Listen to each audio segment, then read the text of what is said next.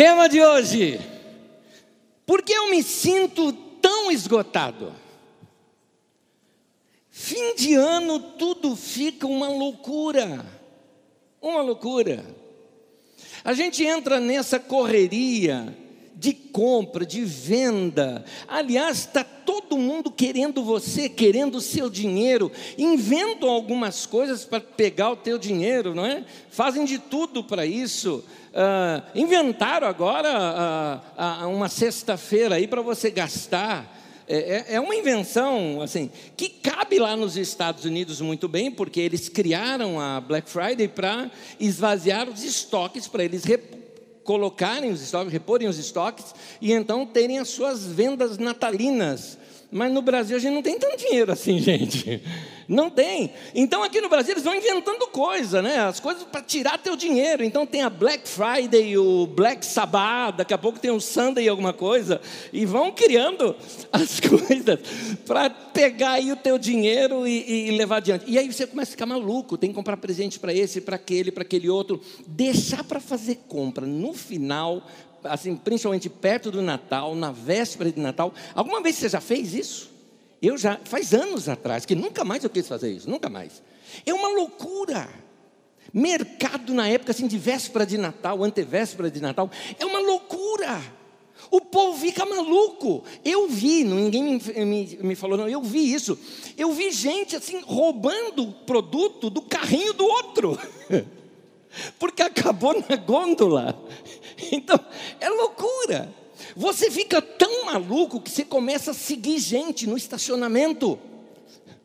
Você começa a seguir. Você vê alguém passando assim, você já fala, vai, segue, segue, segue, segue, segue. Daqui a pouco, alguém está andando em três, quatro carros atrás dela.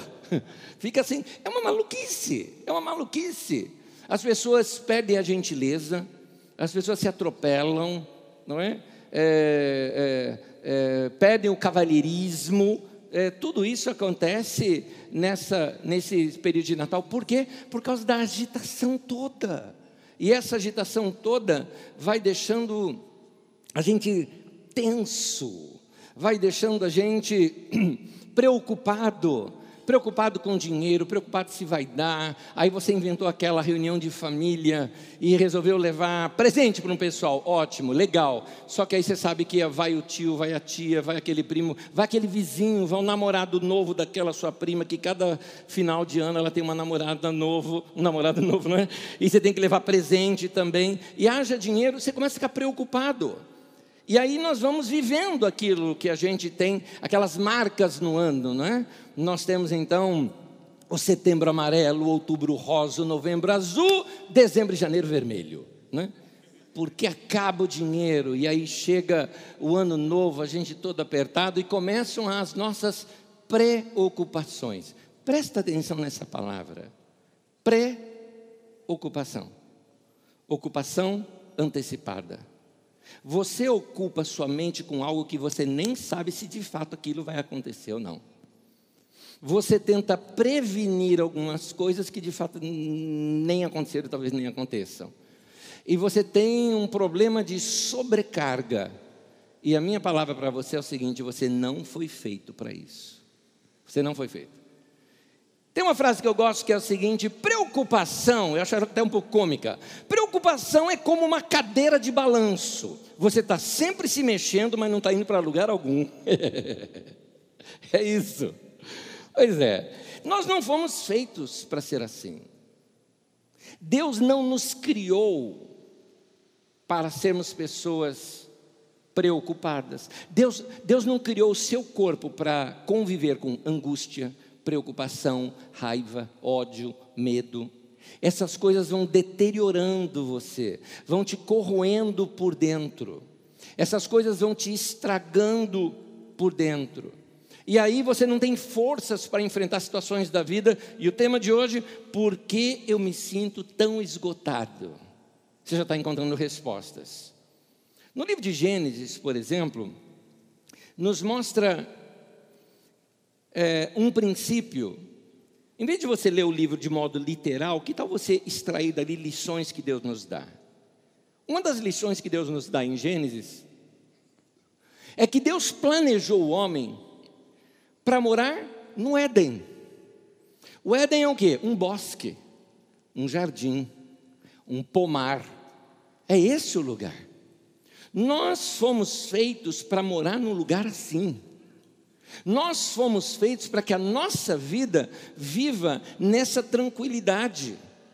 Mas o que, que a gente faz? A gente vai modificando o nosso mundo, modificando a nossa vida. A gente cria as cidades, a gente cria tecnologia, a gente cria um monte de coisa para o qual nós não fomos adequados para viver dessa maneira.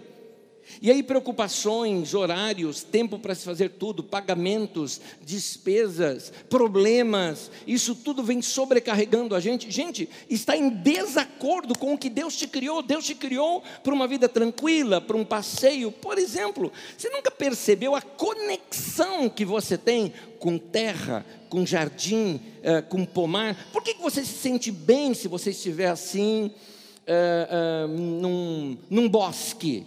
Qualquer pessoa se sente bem. Vamos imaginar uma cena. Você está cansado, sexta-feira, foi aquele dia de cheio de problemas, você trabalhou a semana inteira mais do que o normal, chega na sexta-feira, está indo para casa, aquele trânsito, tudo mais. Só que vamos imaginar um dia prolongado, que ainda fosse final de tarde. Você consegue parar num lugar e ali tem um bosque. E você anda por dentro daquele bosque, o lugar está muito, tá muito quente do lado de fora, o bosque é fresquinho, tem uma água limpinha, assim, de um rio. Você tira o calçado, levanta a calça, pisa dentro daquela água, pezinho na água, respirando ar puro, ouvindo canto de passarinho. Fala a verdade, isso é uma sessão de descarrego, não é? Não é? Percebe essa ligação? Isso não te lembra algo, Deus falando que Deus criou o homem do pó da terra? Nós temos uma ligação com isso. Isso não te liga com algo que quando Deus criou o homem colocou num jardim? Se você fica preocupado com a literalidade do texto, você perde a lição do texto. E a lição do texto é que você precisa disso. Jesus falou muito contra a preocupação. Em uma outra tradução traz para a gente ansiedade. Ele diz: não andeis preocupados ou não andeis ansiosos por coisa alguma. Por que nós estamos numa geração com tanta crise de ansiedade? Por quê? Por que, que hoje tá mais, ah, as pessoas estão mais ansiosas do que nos anos passados? O que, que mudou? Ah, presta atenção, o que, que mudou? Você carrega o mundo inteiro hoje no seu bolso. Você fica conectado o tempo todo. Você não descansa sua mente. Você não desgruda dessa coisa chamada celular, essa besta do apocalipse que você carrega, que te põe trabalho o tempo todo, e você cai numas lorotas assim, meu querido, que cai na corda. Você fica todo feliz. Oh, consegui um emprego muito legal, cara. O que, que foi? Ó, oh, primeiro dia de trabalho, me deram um notebook novo, me deram um celular novo. Meu querido, é para você trabalhar em casa, meu cara. Você não entendeu? Você não sacou essa? É para você trabalhar mais do que o que você de fato foi contratado para fazer? Abra teus olhos que você está se esgotando. Jesus ensinando sobre como vencer a ansiedade, como vencer a preocupação. Olha o que Jesus fala: observai as aves no céu. Note até o verbo, observe. Jesus não falou assim, olha, Falou: observe, presta atenção, se desconecte um pouco do seu dia a dia e vai ver passarinho. Ah, eu não aguento essas coisas, não tenho tempo. Tá bom, então fica na ansiedade.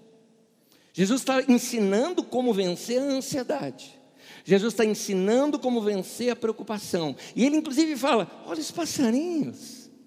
Eles nem semeiam, nem plantam, nem colhem, no entanto, não falta comida para eles. Você não acha que você vale mais do que passarinho? Por que, que você está preocupado com o que você vai comer? Jesus começou a mostrar para a gente uma lógica. Hoje pela manhã eu estava vindo aqui para Cariza. Nós temos três cultos aqui. Né? Então, o primeiro começa às oito e meia da manhã, a gente vem cedinho. Era umas sete e pouco, eu estava saindo de casa. A Avenida dos Autonomistas é uma delícia de manhã. Gente, como Osasco é bonito sem nada gostoso, dirigindo, tranquilo. Mais adiante, um semáforo e três ou quatro carros pararam por ali. e o que eu notei foi o seguinte: um passarinho sentou em cima do semáforo, mais ou menos ali em frente ao Carrefour. Um passarinho sentou em cima do semáforo assim e ficou olhando para baixo, para dentro dos carros. Eu inverti o pensamento. Sabe quando você vai na casa de alguém que tem passarinho engaiolado e fica todo mundo assim, olhando para a gaiola e falando: canta passarinho, canta passarinho. Sabe o que eu senti naquele momento? O passarinho todo livre olhando para a gente, dentro daqueles quadrados assim, falando: canta para a gente, canta para a gente. Ele não deve ter pensado nada disso, mas sou eu que acho que ele pensou isso. Minha cabeça é de desenho animado, então eu sempre penso dessa maneira. Então, é, é, Jesus ensinou: olha, observe os passarinhos. Olha outra que Jesus fala. Jesus falou o seguinte: observai os lírios do campo. Jesus está ensinando que se você quer, quer sobreviver a esse mundo sufocante de preocupação e de problemas, se você quer sobreviver, você precisa tirar os olhos um pouquinho do problema e aqui mostra duas coisas. Observar, não é somente olhar, uma flor uma flor, quando você observa, você vai ver detalhes nela, você vai viajar na beleza dela, mas tem mais um detalhe aqui. Observai os lírios do campo. Ele não falou para você ir numa floricultura. Jesus está dizendo o seguinte para você: vai dar um passeio no meio do mato, vai num lugar onde tem muito verde, vai olhar um pouquinho esse mundo fora dessa desse barulho todo. Gente, tem barulho demais na cabeça da gente, tem barulho demais na nossa vida. Nossa vida está muito barulhenta. Não é à toa que nós somos esse povo estressado. Nós temos o barulho das contas para pagar, nós temos o barulho das coisas para fazer, nós temos o barulho dos compromissos assumidos, e esse barulho foi nós mesmos que causamos, é resultado das escolhas que nós já fizemos. O problema é que a preocupação excessiva, ela pode levar você a perder seu equilíbrio mental. Aí a coisa começa a ficar brava para o seu lado. Problemas e mais problemas começam a acontecer. O seu corpo não foi feito para viver em toda essa agitação. Portanto, a sua resistência começa a cair. E diante disso, Qualquer gripinha pega, qualquer problema pega, doença para cá, doença para lá. E aí depois reclama com Deus. Alguns de vocês correm o risco até de abreviar a vida. É porque a gente tem aquele pensamento assim, né? Ah, o fulano morreu, né? Foi, chegou a hora, né? Todo mundo tem sua hora. Ah, o cara chega lá no céu, Deus falou: O que você está fazendo aqui? Ah, Deus, chegou minha hora. Não era agora. Foi você que abreviou tudo isso. Foi você. Sabe por quê? O seu corpo começa a dar defeito. Você trata o seu corpo como máquina o tempo todo? Você trata o seu corpo como, assim, sabe? Você acha que seu corpo é um celular, você acha que seu corpo é um computador, que é multitarefa, que faz dez coisas ao mesmo tempo. Eu preciso te lembrar, você não consegue fazer tudo isso ao mesmo tempo. Daqui a pouco começa a bugar tudo, começa a dar problema no seu corpo, começa a dar algumas reações do seu corpo que não são naturais daquilo. O que, que vai acontecer? O dono lá em cima vai fazer um recall. Aí vai te levar, meu querido. Porque a hora que você for, recall, acabou. Então você precisa aprender a se cuidar. Aliás, eu vou usar uma frase aqui que ela é um pouco, ela é quase que um pouco agressiva, quase que é um pouco pesada, é o melhor termo. Mas às vezes nós precisamos ouvir coisas pesadas para acordar. Quer ver? Que tal mudar o seu estilo de vida antes que você não tenha mais uma vida para poder mudar? Que tal? Então, você corre o risco de abreviar seu tempo. Tem uma pesquisa internacional, é uma associação internacional de gerenciamento do estresse, ligado inclusive à OMS, Organização, Organização Mundial de Saúde, e eles, examinando os países mais estressados, colocam da seguinte forma: o país mais estressado no mundo é o Japão. 70% da população economicamente ativa está sofrendo de esgotamento. Agora, pasme. Segundo colocado, o Brasil. Como é que pode? O Brasil é o segundo colocado na frente da China, na frente dos Estados Unidos e na frente da Alemanha. O que, que nós estamos fazendo na nossa nação, gente? O que, que nós estamos fazendo com essa correria toda? E a maior parte dos estressados moram numa região chamada São Paulo. A gente já nasce estressado, você já percebeu isso? A gente já nasce estressado, a gente já nasce na correria. A mãe já vai estressada para o parto, porque tem dez ao mesmo tempo ali, não é? é, é, é a criança sai do hospital, no carro do pai, ela já entra para um trânsito em São Paulo, não é? E nós somos tão estressados, o paulistano, que a gente uh, tem algumas coisas que são malucas. Eu me lembro, por exemplo, eu peguei, uh, recebi uns estrangeiros e fomos andar em São Paulo. Então, você vai mostrar o que em São Paulo? São Paulo tem aquelas coisas lindas para a gente passear, né? Metrô, né? Shopping, né? Esse é o passeio de São Paulo, né? Então, vamos lá. E entrou no metrô, aquela coisa toda, né? Assim, né? Andando, vendo tudo, né? Metrô e tudo mais. Aquelas escadas rolantes enormes, né? Imagina, aquela estação Pinheiros, por exemplo, lá, aquelas escadas rolantes enormes. E eu dando um toque, não, fica na direita, fica na direita. Por quê? E aquele povo passando, passando. Aí a pessoa me perguntou, falou, escuta, a escada já não está subindo? Por que, que o povo anda desse jeito? Eu falei, não é só anda, tem regra. Fica na direita, senão eles atropelam você. Por quê? Porque paulistano é louco. Esse povo é maluco. Esse povo é maluco. Meu querido, eu quero fazer aqui quatro constatações com vocês. De forma didática eu vou colocá-las, até pedir a sua repetição, não é porque você não sabe ler, é porque você precisa falar isso, sabe assim, constatar isso. Portanto, eu quero citar cada uma delas. Primeiro, minha vida tem muito barulho. Vamos falar juntos? Minha vida tem muito barulho. É um diz que diz, é um fala, fala da minha cabeça, é gente que me cobra coisa para fazer, é coisas pessoais, são as notícias do dia a dia. Meu Deus do céu, quanta coisa!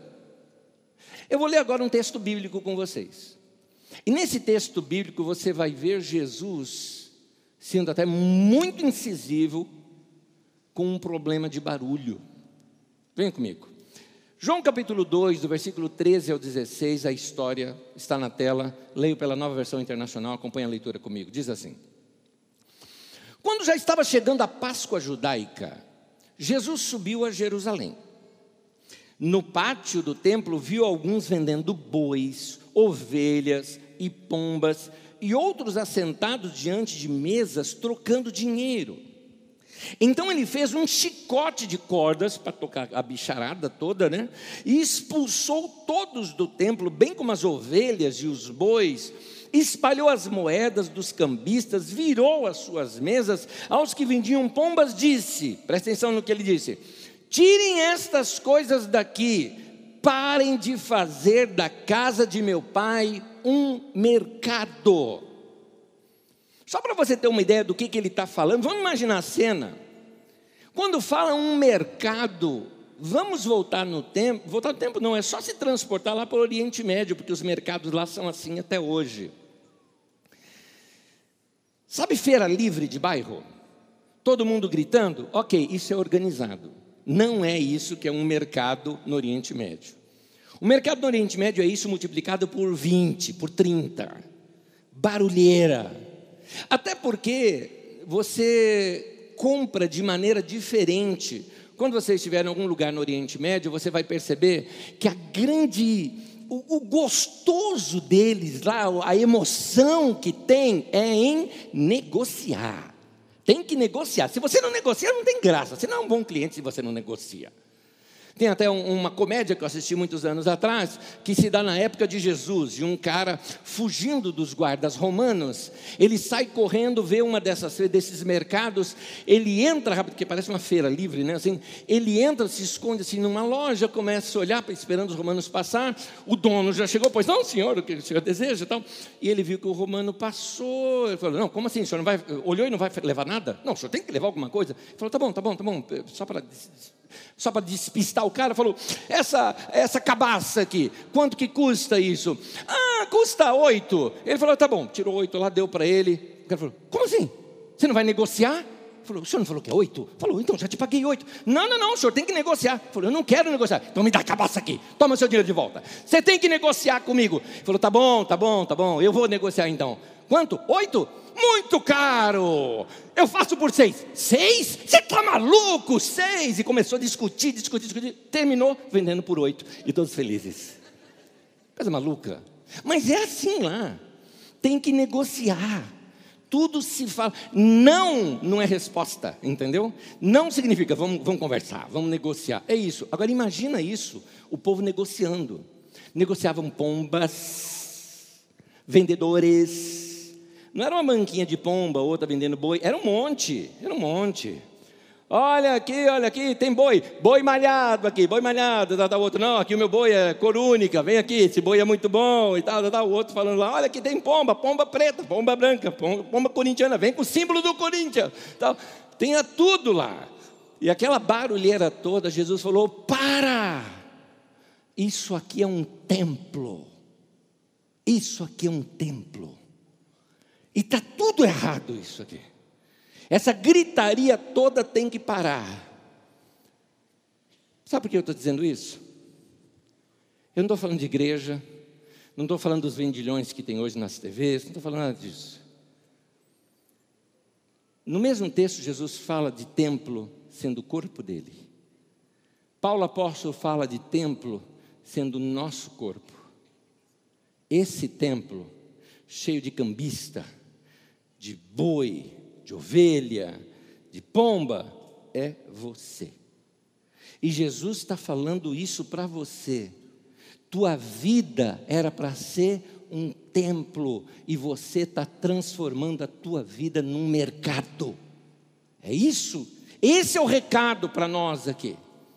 Os cambistas, por exemplo, são aquelas pessoas. Eu vou aqui trabalhar com figuras de linguagem. Os cambistas são aquelas pessoas que ficam ali o tempo todo simplesmente uh, colocando valores em você. O tempo todo as pessoas cobram isso da gente. Você tem que crescer, você tem que prosperar, você tem que estudar, faça um pós-graduação não sei onde, você precisa valer mais, sai desse emprego, vai para outro, como é que você está crescendo na vida. É interessante, as pessoas querem saber como você está financeiramente, isso são cobranças. Cobranças na nossa cabeça, cobranças na nossa vida, principalmente em reuniões de família no final do ano, quando vocês ficaram um ano sem se ver, todo mundo vai chegar o outro, é, melhorou de vida, não melhorou, não melhorou, Ih, isso aí não, isso aí não tem jeito mesmo, isso aí não tem jeito mesmo. Eu falei para minha sobrinha para não casar, era pé rapado, cara. E você fica lá, sendo cobrado de coisas, nós nos tornamos, ah, parece que nós ah, somos coisas, nós somos um produtos num mercado. Boi, fala de força, fala de trabalho. Os bois eram o impulso econômico da época. Você ia arar a terra, carro de boi. Então, boi é, boi é motor, né? Aquele sentimento que você é cobrado dentro de você de fazer alguma coisa, de crescer, de ser, de realizar, essas coisas são cobranças que a gente tem, são vozes que ficam na cabeça da gente. Ao mesmo tempo que você tem essa voz aqui dizendo, vai lá, conquista, faz, aconteça, do outro lado você tem a voz de ovelha. Ovelha é um animal que precisa ser conduzido, ele é muito frágil, a ovelha. Isso mostra um aspecto, algumas vozes que temos dentro de nós também. São as nossas inseguranças, são as nossas dúvidas.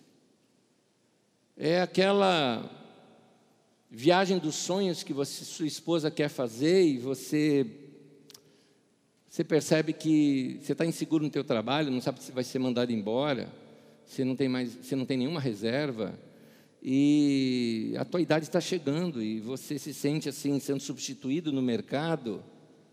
São vozes da insegurança, são cobranças interiores que jogam a gente lá embaixo. As pombas. As pombas eu gosto de destacá-las porque pomba é assim, bonitinha, mas ordinária. Porque todo mundo que acha pomba bonita nunca teve pomba no seu telhado. Não falei passando por lá, fazendo ninho lá. Porque se você teve ninho de pomba no seu telhado, você sabe do que eu estou falando. Elas são barulhentas, faz uma sujeira e um detalhe, são sujas. Aquela coisinha linda, ai que bonitinho, come aqui na minha mão. Acabou de comer uma carniça ali, o indivíduo. É, presta atenção nessas pombas. Pombas é um perigo. Aliás, Um bom osasquense conhece duas coisas: cachorro quente e pomba. Você percebeu? Isso quando as duas coisas não são a mesma, tá? Presta atenção, presta atenção. Então, churrasquinho por aí é perigoso. Outra coisa também, tome cuidado, alguns lugares são campos minados em Osasco. Eu conversei com os adolescentes uma vez, você sabe o que eles aprontaram? E até aquela época de eleição, no dia anterior à eleição, era o dia, o último, o penúltimo dia, na verdade, de aula, que era o dia de aula deles, o que, que eles fizeram? Jogaram comida para as pombas, maldade, jogaram comidas para as pombas com alguma coisa assim que soltava intestino, sabe? Você imagina no dia da eleição aquele monte de pomba em cima, assim, da, da porta da escola, em cima dos fios, e você tendo que passar ali naquele momento? Meu querido, parecia neve caindo do céu, assim. Ai, ai, ai. Pois é, meu querido. Tudo isso fica gritando dentro da gente. Pomba é aquele que fica fazendo barulho, que fica te perturbando, que fica te atazanando, que fica assim, te renteando. E elas têm umas carinhas assim. Você está pensando algumas carinhas assim, não é? É aquela cobrança que tem, aquela pessoa que fica falando o tempo todo, aquela pessoa que fica o tempo todo ali é, é, é, jogando coisa na, na, sua cabeça, fazendo mais cobrança. Tem uma hora que você tem que falar, chega! Quer sair correndo do lugar. Nossa vida não foi feita para ser esse mercado tem muito barulho ao nosso redor. Mas, meu irmão, Jesus veio para pegar o azorrague e limpar tudo isso. Está na hora da gente tocar tudo isso da nossa vida. Por isso, segunda verdade, minha vida foi feita para ser um templo. Vamos falar juntos? Minha vida foi feita para ser um templo. Templo, meu querido, é lugar silencioso Templo é lugar sagrado. Templo é lugar de paz. Isso é templo. Não sei se você já teve a oportunidade de entrar em alguns templos em São Paulo. É interessante, como por exemplo, na Sé, ou templos católicos ali na Sé, ou, ou no Lago São Bento. Do lado de fora, aquela muvuca toda do centro de São Paulo acontecendo, gritaria, gente vendendo, aquela coisa toda. Você entra no templo, ninguém conversa. Silêncio, respeito silêncio lá dentro, tranquilidade. Pois é. Vamos ver o que a Bíblia fala? Salmo 48, versículo 9 diz assim: No teu templo, ó Deus, meditamos em teu amor leal. Meu irmão, templo é lugar de meditação, de quietude. Eu não estou falando de catedrais humanas feitas por gente, eu estou falando da tua vida. Tua vida é esse templo. Jesus falou: você não foi feito para ser um mercado, você foi feito para ser tranquilo, templo. Qual a última vez que você caminhou num lugar gostoso? Qual a última vez que você ficou quieto? A gente não sabe lidar com silêncio. A gente não sabe lidar com silêncio. Olha como que a nossa vida é bagunçada. Hoje à noite você chega na tua casa, não tem ninguém lá em casa. A hora que você entra, o que, que você faz? Liga a TV para botar um barulho em casa. Você não vai assistir, é só para ficar fazendo um barulhinho. Meu irmão, aprenda a lidar com silêncio, tranquilidade. A vida tem que ser diferente. Nós estragamos o Natal. O que, que é o Natal? Natal fala do nascimento de um bebê. Nós vimos os bebês aqui. O que, que é o quarto de um bebê? Quarto de bebê é silente a gente fala baixinho, não é? O que, que a gente faz na véspera de Natal? Solta rojões. Você percebeu como nós estamos desconectados? A gente precisa fazer barulho para manter adrenalina. A gente está viciado em adrenalina, a gente está viciado é, em, em, em, entorpecentes até mesmo que são produzidos em nós, para que a gente se mantenha distraído da verdadeira realidade da nossa vida. Meu querido, Jesus falou: para de fazer da tua vida um mercado. Você foi chamado para ser um templo. Outra coisa sobre templo: o profeta Abacuque ele traz uma palavra assim, diz Abacuque 2:20: O Senhor está em seu santo templo. Diante dele fique em silêncio toda a terra. A versão de Almeida é mais dura ainda. Diz assim: que o Senhor está no seu santo templo, cale-se diante dele toda a terra. Fica quieto, meu irmão. Cale-se. Cale-se é uma maneira assim elegante de dizer cala a boca. Não é? Você percebeu que até a gente não sabe nem orar? Irmãos, vamos orar, vamos orar. Aleluia, aleluia, glória a Deus, glória a Deus, glória a Deus, aleluia, aleluia, aleluia. O cara não falou nada até agora. Ó oh Deus, Deus de Abraão, de Isaac, de Jacó. Ó oh Deus, tu que deste o cajado a Moisés, aleluia. Você não falou nada até agora. E Deus está falando lá em cima, cala a boca. Fica quieto. Você está tão ansioso com tudo que está acontecendo, que a tua alma está assim falando ideias, pensamentos. O que eu vou fazer hoje? O que eu vou fazer amanhã? Hoje é domingo, em vez de você ir tranquilo para casa, você já sai daqui preocupado. Amanhã tem que fazer isso, amanhã tem que fazer isso, tem que fazer aquilo. Calma, não vos preocupeis com o dia de amanhã, disse Jesus naquele mesmo texto, o texto dos passarinhos, o texto dos lírios do campo. Mais adiante ele fala o seguinte: eh, eh, Jesus emenda mais coisas ali, ele fala: basta cada dia o seu mal, viva um dia de cada vez. Qual de vocês que, pela preocupação, consegue acrescentar um dia na sua vida? Algum de vocês consegue acrescentar um fio de cabelo, que seja? Nada. Você não consegue mudar nada na tua vida com preocupação. Você só consegue estragar. Então, cuida desse templo, cuida dessa casa. Porque nós estamos o tempo todo conectados, conectados, conectados, conectados, nós estamos sofrendo da síndrome do pensamento acelerado. Pensa, pensa, pensa o tempo todo, pensa o tempo todo. Sabe o que é isso? mau uso de celular. É, eu sou um briguento com essas coisas. Porque alguns de vocês não conseguem dormir sem celular, não levantam sem celular, não saem sem celular. Meu irmão, faz um jejum. Um dia sem celular. Você fala, pastor, não pode ser assim, meio período. Meu irmão, você não foi feito para ficar conectado o tempo todo. Quem está conectado o tempo todo está se exaurindo as forças. O tempo todo você está esperando notícias, esperando alguma coisa, alguma comunicação, algumas informações. E algumas informações são realmente assim incríveis, não é? Bom dia, grupo. Uau! Uau! KKKKK. Uau! Eu não podia ficar sem essa. Por favor. Templo é lugar de silêncio.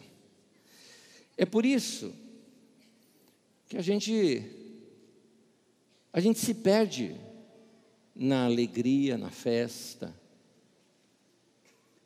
A alegria, ela entorpece a gente e faz a gente perder os limites. Nenhuma parte da Bíblia mostra alegria como algo didático, a Bíblia mostra tristeza, a tribulação como algo didático. Alegria é bom, não sou contra a alegria, sou uma pessoa alegre, é legal, mas ela não produz nada. E o excesso de alegria, vou dar um exemplo para você. Excesso de alegria é aquela assim: seu time foi campeão, sabe? Meu time foi campeão, aquela coisa toda. Desculpa, palmeirense, eu sei que você não sabe o que é isso, a gente explica depois, tá? Alguém explica para ele aí depois o que é isso, sabe? Campeão mundial, tal. Um dia alguém te explica o que é isso. Mas o indivíduo que foi ali campeão mundial, o cara pega meia-noite e meia, ou três da madrugada, porque o jogo foi lá num outro país, pega aquela corneta e pum, bem na janela do vizinho, em plena quarta-feira à noite, que o cara vai acordar no outro dia de manhã. Você passa dos limites por causa da alegria, excesso, porque você não sabe lidar com essas coisas. Agora, quando a gente está triste, o que, que acontece? Reflexão, você pensa, Funeral. Aliás, até funeral a gente não sabe mais como lidar com funeral, né? Faleceu um cara conhecido aí da televisão brasileira e um monte de penetra no funeral. Para quê? Para tirar selfie. Do lado do caixão ainda assim, ó. Ah, partiu, hashtag. Né? Que isso? Que absurdo. Vamos ler um texto de um sábio. Ele escreveu no final da vida para refletir sobre a vida. Imagina um cara sábio, no final da vida refletindo do que ele fez, o que foi certo e o que foi errado, o que foi bom e o que foi mal. E ele deixa isso escrito para a gente. Esse é um livro na Bíblia chamado Eclesiastes. O tema do livro seria o pregador. O cara sai para pregar para o mundo as últimas palavras dele. E num trecho do texto, em Eclesiastes capítulo 7, do versículo 2 em diante, vamos ver o que, que diz. Nós vamos analisar três versículos ali. Versículo 2 começa: É melhor ir a uma casa onde há luto do que uma casa onde há festa, pois a morte é o destino de todos, e os vivos devem levar isso a sério. versão de Almeida diz: E os vivos o tomem em consideração. Na hora que alguém morre, você para para pensar: poderia ser eu. É um acidente, caiu do telhado, morre. Poderia ser eu. Meu pai, novo ainda, faleceu assim, consertando o telhado de casa. Ninguém esperava aquela morte. Poderia ser eu. E quando a gente olha dessa maneira, a gente começa a valorizar mais a vida na festa, festa a gente não liga para nada, festa é festa. É legal ter festa, não sou contra a festa, gente. Só estou dizendo que uma vida que fica conectada o tempo todo, ligada o tempo todo, não para para refletir, não tira lições da vida. Outro, continuando o texto, a tristeza, versículo seguinte, é melhor do que o riso, porque o rosto triste melhora o coração. Quando você está triste, você se conhece melhor. E as pessoas também conseguem tocar mais no seu íntimo por causa da tristeza. Continua: o coração do sábio está na casa onde há luto, mas o do tolo na casa da alegria. Somos sábios ou somos tolos? Então, meu querido, seu mundo precisa de silêncio, de meditação, de reflexão. Terceiro, vem comigo. Preciso de comunhão com Deus para equilibrar a minha vida. Vamos falar juntos? Preciso de comunhão com Deus para equilibrar a minha vida. Vida desequilibrada é um problema. E alguns de vocês perderam a comunhão com Deus, porque a comunhão com Deus ela se dá onde? Vamos botar na Bíblia lá. Onde que dava a comunhão de Deus com Adão? Não sei se você sabe, a palavra Adão não é o nome do homem, ali Adão é a humanidade, porque o nome Adão vem da palavra terra, Adamá e Adão. Então, está é, tá falando desse ser, nosso, ser humano. Onde a comunhão de Deus com o ser humano? Falou que era num jardim no virar do dia, ou seja, no final da tarde. É como se Deus falasse: Eu estou ali no pôr do sol, vamos ver junto? Eu estou ali no meio do jardim, chega lá para a gente conversar. Nota que Deus procura esses lugares de silêncio, a gente procura os de agitação.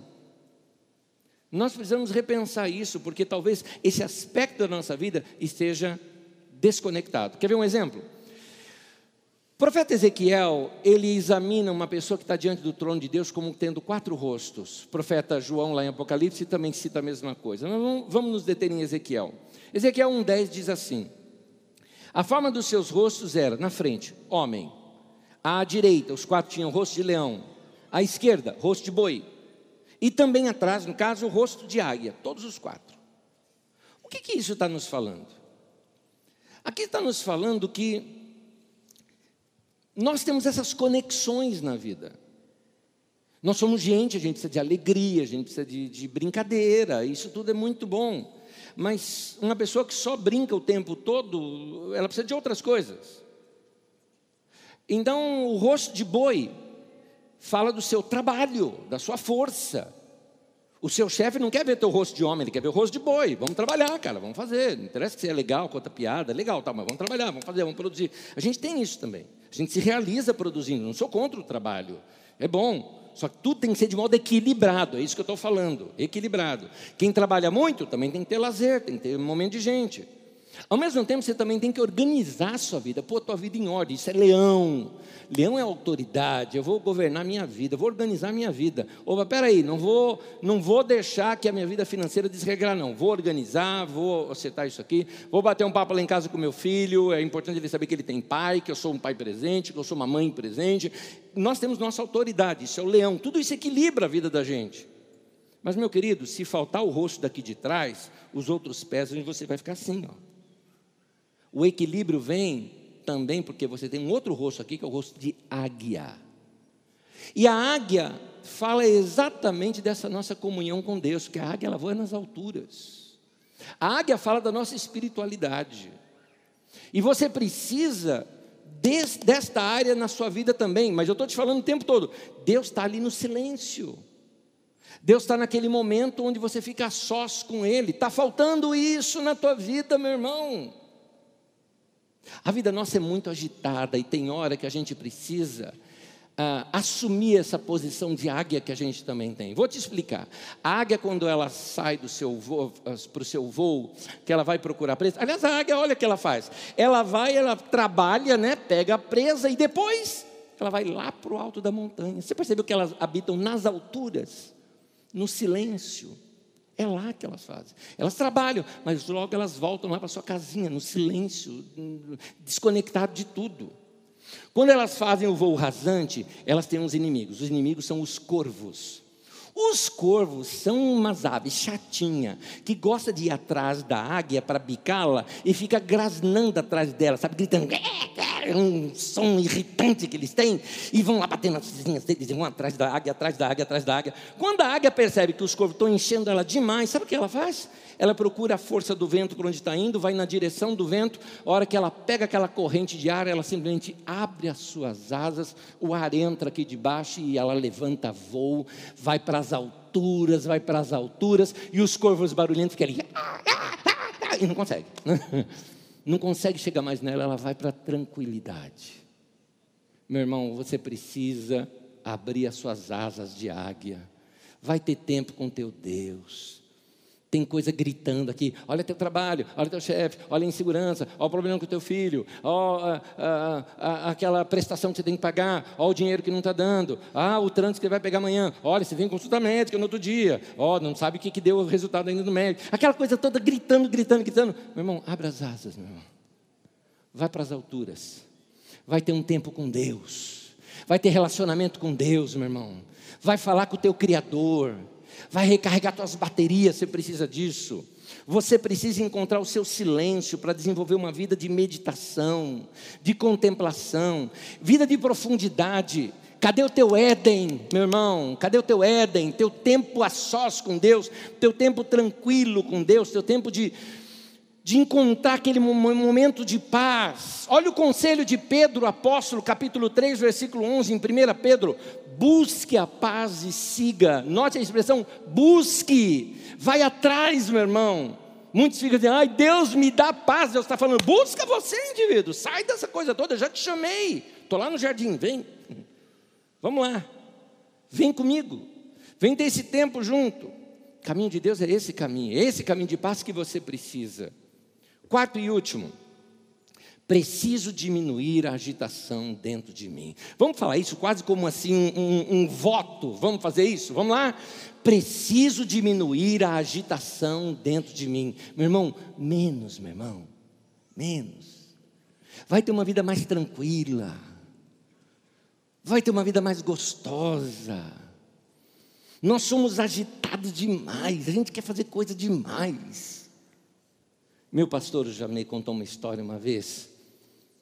Eu vou falar que é um paulistano, porque é bem característico nosso. Um paulistano, quase tendo piripaque do coração, foi no médico e falou: Cara, dispensa médico. Você precisa de uma viagem, passear, sair, sumir, senão você está com um problema cardíaco seríssimo, você vai morrer se você não fizer isso. Vai cuidar da tua vida, tira férias. O cara tirou férias, mas a cabeça continuou né, pensando, pensando, pensando, pensando. Ele está parado num lugar e um pescador está assim, parado, encostado num barquinho, beira ali do, da água, chutando a água. Ele gostava de chutar água. Chutava água e olhava. Chutava água e olhava. Acendeu cigarrinho de palha. E o homem lá falando, mas o cara não quer ganhar vida. Ele com muito jeito chegou lá, ah, boa tarde, moça. Boa tarde. Escuta, já trabalhou? Ah, trabalhei, já trabalhei. Já trabalhei, já ganhei o dia. Está bem?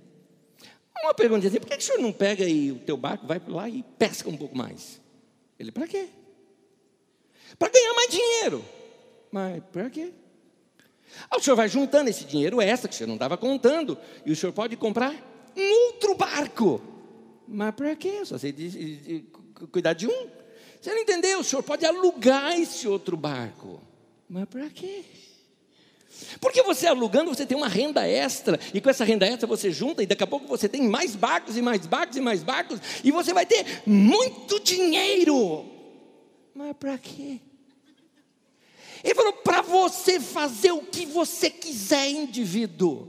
Ele falou: como isso que eu estou fazendo aqui agora? meu irmão, menos, meu irmão. Menos. Menos. Menos. Levantei esses dias, era cedo ainda. Fui andar, foi gostoso. Peguei o carro, passei num lugar, tinha umas árvores, passei devagar. Estava com tempo, não estava atrasado. Mente tranquila, vida gostosa.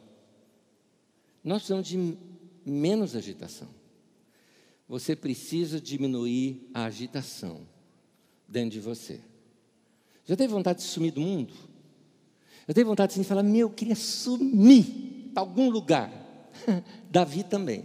Olha só, Salmo, Salmo 55, 6 e 7, diz assim: Então eu disse: Quem me dera eu tivesse asas como a pomba, voaria até encontrar repouso. Sim, eu fugiria para bem longe e no deserto eu teria meu abrigo. Deserto, ninguém, ninguém fala na minha cabeça. Chega, chega silêncio. É isso que eu quero. Davi disse que queria sumir do mundo. Sabia que isso é natural? Não tem nada de errado, não. Isso não é depressão, não, meu irmão. Isso é o teu coração te chamando de volta para o Éden. É o teu coração te chamando para aquele lugar para o qual você foi criado. Por que, que você se sente tão bem na paz e na tranquilidade? Porque você foi criado para isso. Você precisa recarregar a sua vida. Você está desgastado. Lembra do tema de hoje? Por que, que eu me sinto tão esgotado? Porque você é como uma bateria. Colocou uma lâmpada ela vai desgastando. Coloca 10 lâmpadas, ela vai desgastar rapidinho. Coloca 100, vai exaurir rapidinho. Se você é o tipo de pessoa que pega muita coisa para fazer, você está se exaurindo. Você está desgastando, as suas, você está se desgastando, você está é, diminuindo as suas forças. Meu querido, você precisa de um tempo para se recarregar. Como nós estamos falando nesse tempo sobre ansiedade, depressão, essas crises todas que nós estamos enfrentando, eu quero te mostrar como prevenir algumas delas ou como diminuir a força de algumas delas. E hoje você aprendeu mais uma que você precisa começar a praticar a partir de já. A partir de agora. Você precisa desse tempo na sua vida. Último texto que eu quero ler com você, pode acompanhar em pé comigo, por favor, a não ser que você esteja anotando. Levante-se comigo. Marcos capítulo 6, versículo 31.